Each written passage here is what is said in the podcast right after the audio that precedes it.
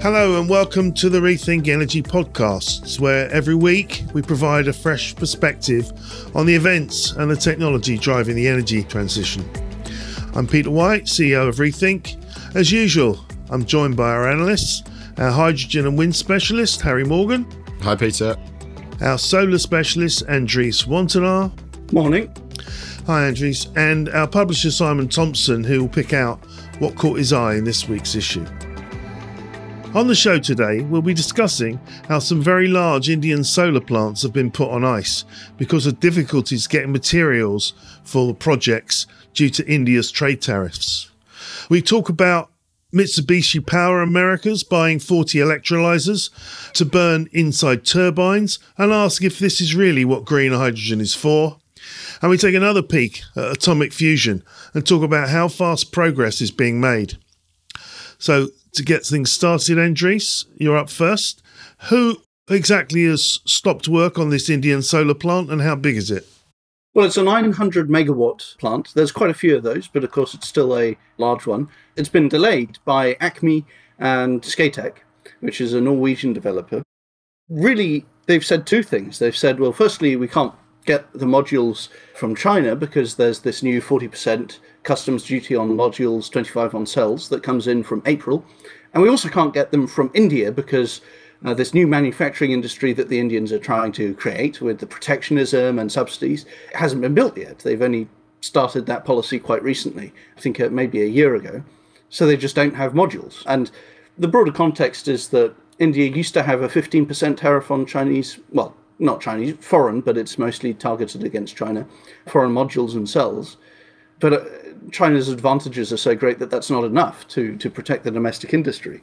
So they're raising it, but they also want to keep installing projects and they have targets they want to meet. So they actually dropped the tariff entirely until April when this new higher one comes up, but it's too late now. So it's the only project very recently that made the news because you started to hear about this kind of thing last year, and that's when the Indians brought in that exception. They said, well, if you don't make the 2021 deadline for commissioning your project, we'll extend that a few months, and we're also dropping the tariffs before we bring in the new one. But of course, you know, now we've got this new one, and so the question is, uh, will we see some more big complexes getting delayed because of the supply issue?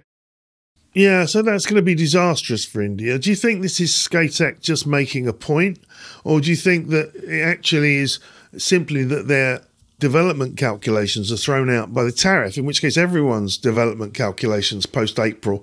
I mean, it sounds like there'll be a dead stop in April.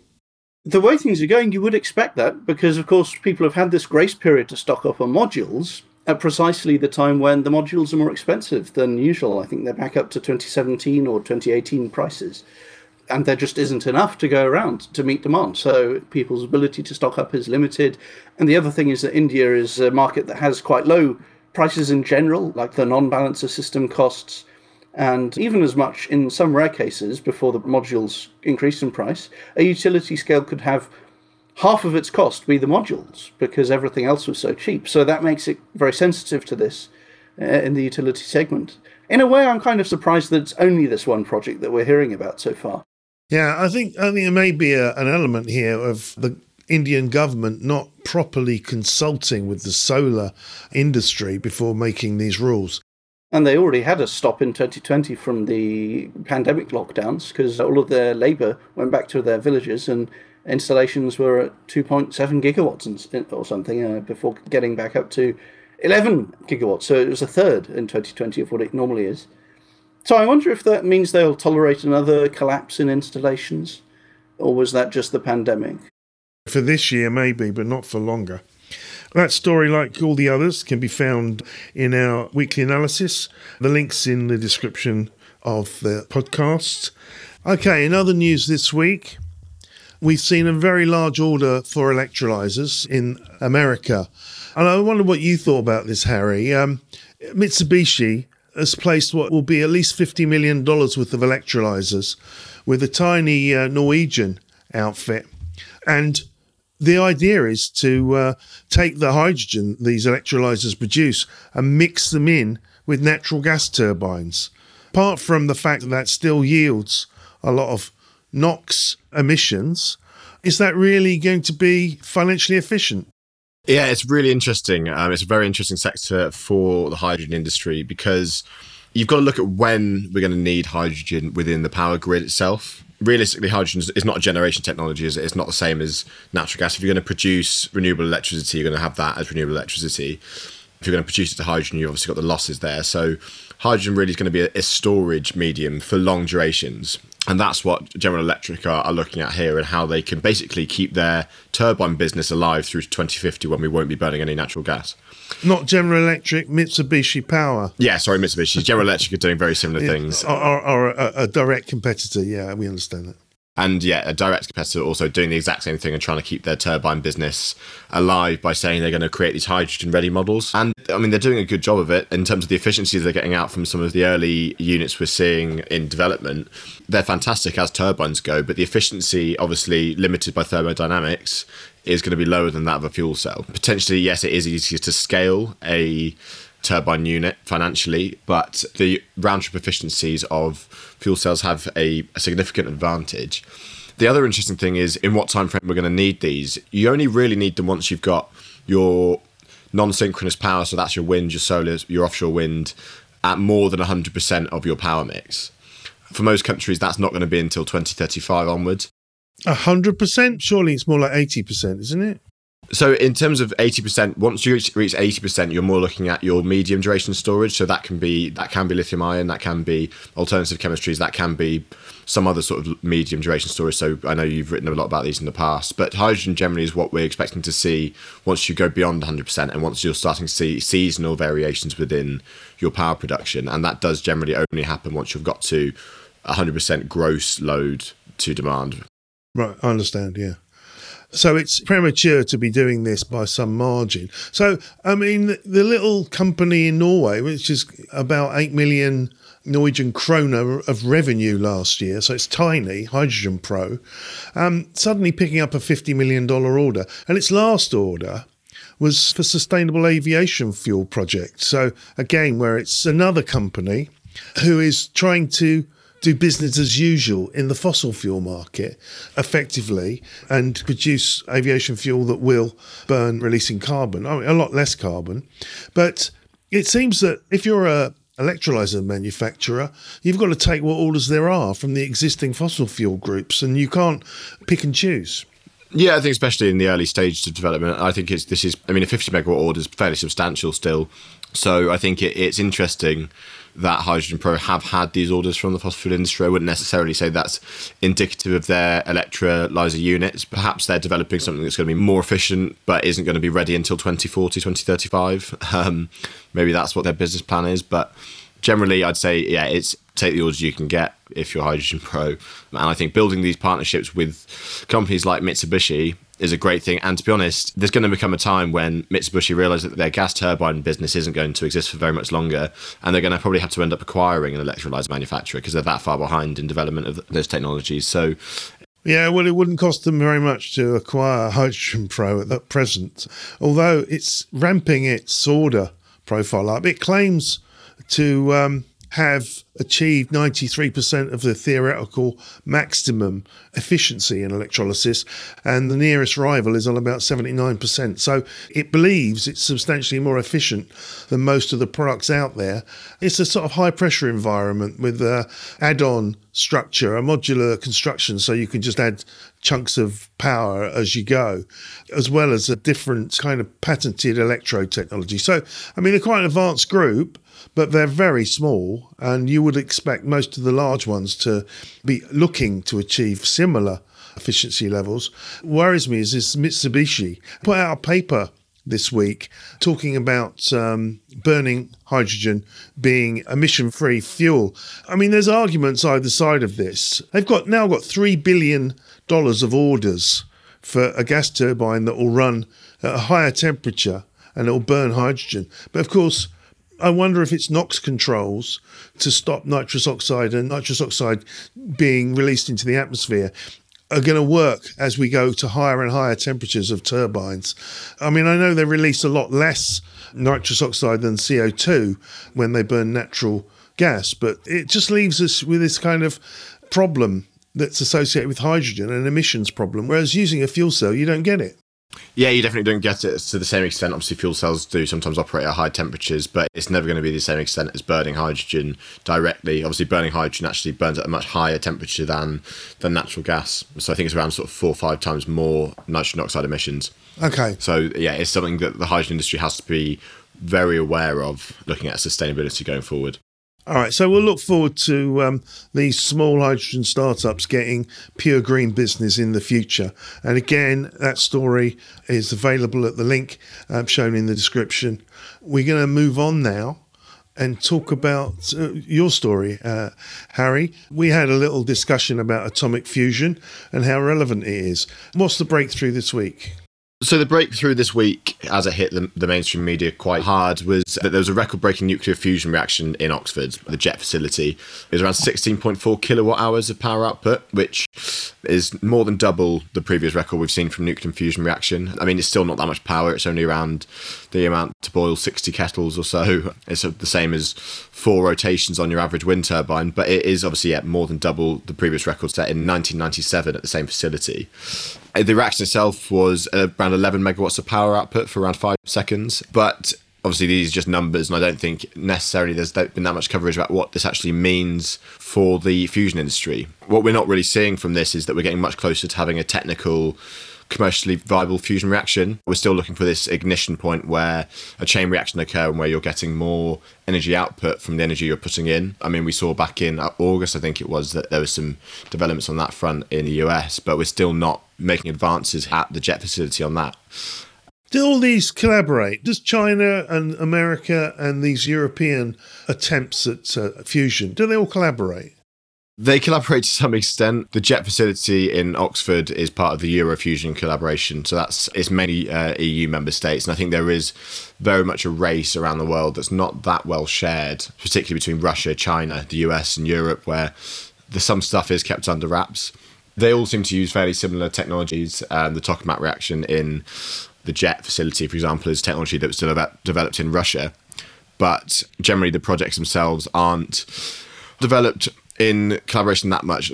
That being said, what this reaction showed this week is that fusion is potentially quite safe and it can be operated with a sustained power output at the sort of 100 million degrees Celsius that you get in a fusion reaction. And that's really laid the foundations for larger projects. So there's this $25 billion ITER project in France, which is hoping to be, come online in 2025 with around sort of 500 megawatts of output, which is a large international collaboration. So that's China, the EU, India, Japan, South Korea, Russia, and the US. It's really pulling in international fusion efforts, and that's what really the hopes of the future of fusion is being pinned on. And that's why the news this week was so important, is because the success seen at JET has laid the foundation for thinking, okay, it will be safe to operate these tests at the ITER project in France.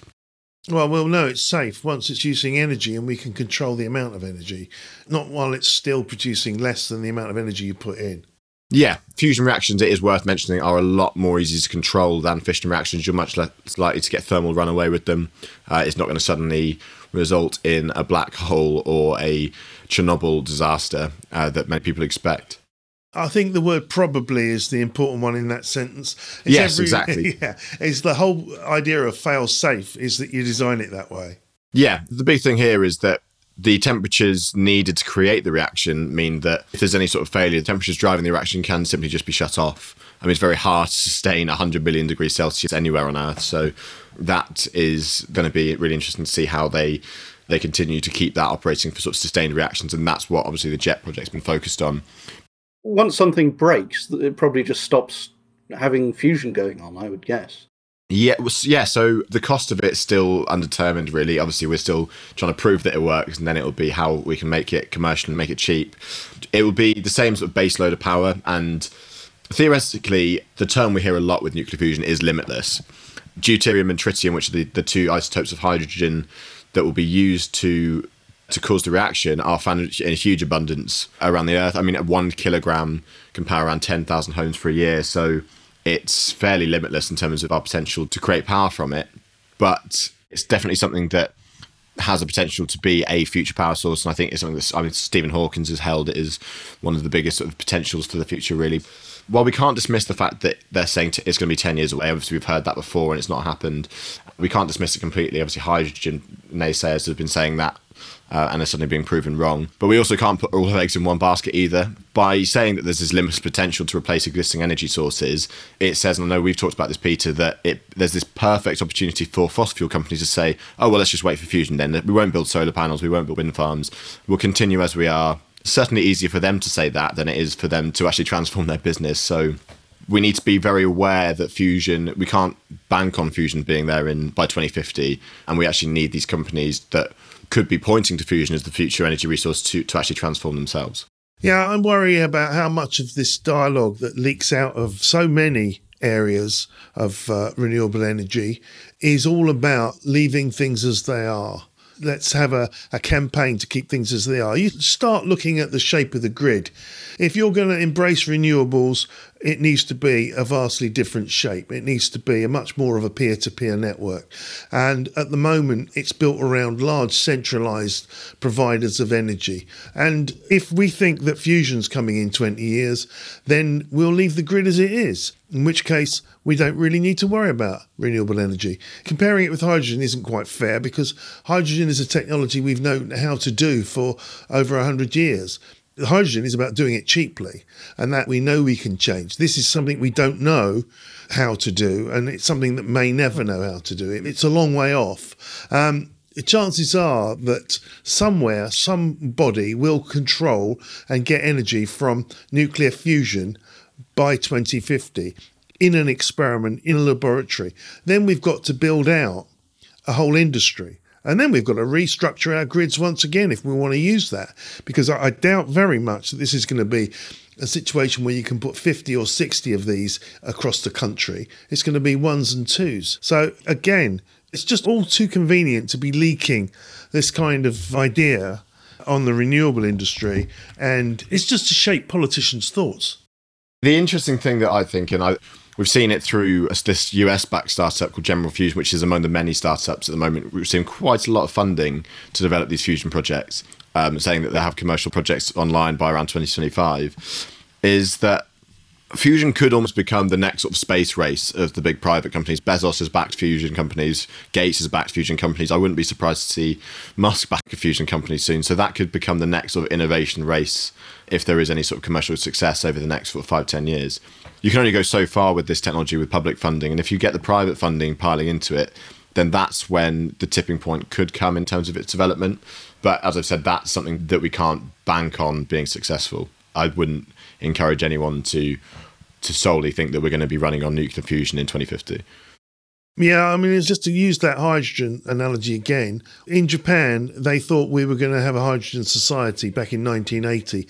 Here we are 40 years later, and people are still doubting that it's possible. And that's with the technology we already knew how to do. So you can lose 40 years in a blink of an eye. You've got to carry on as if it's not there until it really is there. Yeah, so the best case scenario is that we'll have these demonstrators come online in 2025. They'll need to have at least five, six years of operation to prove that they're technically working. And I imagine that maybe in 10 years' time, we'll see our first sustainable fusion reaction. At that point, so 2030, is when people start developing commercial ideas. It'll take 10, 15 years for that to become a reality when they can actually be planning projects. So that'll be around 2040, 2045 when they can be planning the projects. Because it's projects that are first their kind, these projects will take at least five, 10 years to build. And then they'll need to prove that they can operate safely. So realistically, my instincts for nuclear fusion would say 2070 is a realistic time frame for us to start actually seeing it having material impact on the grid. I'm going to challenge that a little bit. There's um, news reports this morning, and we've heard this story repeated several times over the last 12 months. President Macron in France has confirmed that the long running rumour that France will commission another six nuclear plants. Basically, he's been negotiating with EDF about the fact that the government needs to pay for them because EDF can't borrow any more money. So they're going to be built over the coming 20 years. And the idea is that he's going to take the 56 plants they've already got and extend their life by at least 10 years from 35, 40 to 50 years. So France won't be having any of this uh, energy anytime soon because over the next 20 years, so we're talking 2040, it'll have its energy sorted out for 50 years. So it's not going to be installing any of these before 2090. So people are still looking at technology which is 30 or 40 years out of date and talking about pushing it into the future 50 years. And that's just politicians backing industries and backing jobs. And that's how decisions are sometimes made in this industry. So just because something is finally possible doesn't mean that it's going to happen. Yeah, that's exactly right. I think that's why I'd say that if there's going to be fusion coming from commercial companies, it's going to be these private companies. It's going to be your General Fusions, your TAE Technologies, Commonwealth Fusion Systems is another one. Let's give Simon his chance. Pick a couple of items this week, Simon, in the issue that you need explaining or want to highlight. Well, it was just down to the renewable orders of the week, and there are dozens of wind power projects and orders in the pipeline. And Yet at the same time, we're writing about the results of Danish wind turbine maker Vestas. And again, it's not good. And I know we discussed this a few weeks ago, but why is a big company, an established company like Vestas, not doing well? Harry, you want to get first shot at that? Yeah. Yeah, absolutely. There's several factors at play here, and I think they're all factors that we're very familiar with. I say, a post COVID world in this era that we're in. Vestas has obviously really struggled. I think companies with large shipments and where your supply chains are dotted around the world are really struggling at the moment with not only inflation of commodity costs, so for, for wind turbine manufacturers, that's largely steel, for foundations for towers and for the blade, not for the blades themselves actually, but it's also the shipment costs. I'm actually transporting these goods around the world, um, that which have really pushed up not only the cost of the turbines themselves, but the cost of projects, and that really has crushed the margins of projects that Vestas has been developing. I mean, Siemens Gamesa is facing very much the same issues. It is potentially a sign of a maturing industry. Uh, it's potentially a sign that the wind industry isn't going to enjoy the price falls that it's enjoyed in the past sort of 10, 20 years, um, had actually reached the point where it's a point where it's already cheaper than fossil fuel technologies, which is great. It might not fall in cost significant year on year. I mean, we do still see a downward trend. Oh, it's definitely going to keep falling in cost. So this is just the same as the polysilicons issue for solar panels. This is a short-term thing. The people are making a lot of money out of increasing the costs of moving stuff around the planet because during the pandemic, so much stuff needed to be moved. People are going to continue to make money out of that until someone has to cut their prices to get business. And that's going to happen in 2023 sometime. You notice Vestas still added 4 billion to its order book. It jumped to 47 billion. It's got 47 billion firm orders on its books. All it has to do is build those for the next three, four years, and it will continue to run as a 15 to 16 billion euro business. So it's not alarming, and there will be a time when all the collective uh, ideas that come in turbines uh, dictate price falls instead of price rises because of the short term profiteering that goes on in uh, transport and things like the increased price in steel.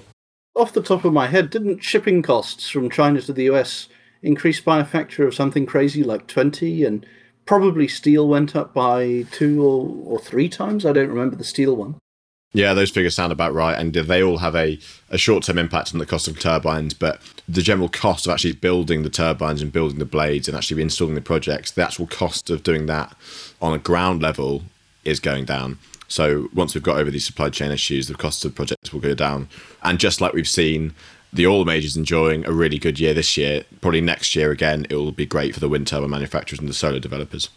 And I tend to think of solar as the newer one with all these weird technologies, but wind is improving its basic proposition as well because it's constantly getting these larger turbines, which I assume are more cost efficient. That's an interesting point. Generally, the larger turbines are pushing the market offshore. I think once offshore wind can bring the cost down to competitive with onshore wind, that's when we'll see the investment really switch. I think that can happen. Obviously, the cost of developing an offshore wind farm, once you've got the economies of scale there, will be lower due to the ease of actually installing those projects. A large amount of the cost for building an onshore wind project is working out how you're going to transport turbine towers that are often getting towards 100 meters high getting them around local infrastructure and getting them around the roads to these remote parts of the country where they're installed.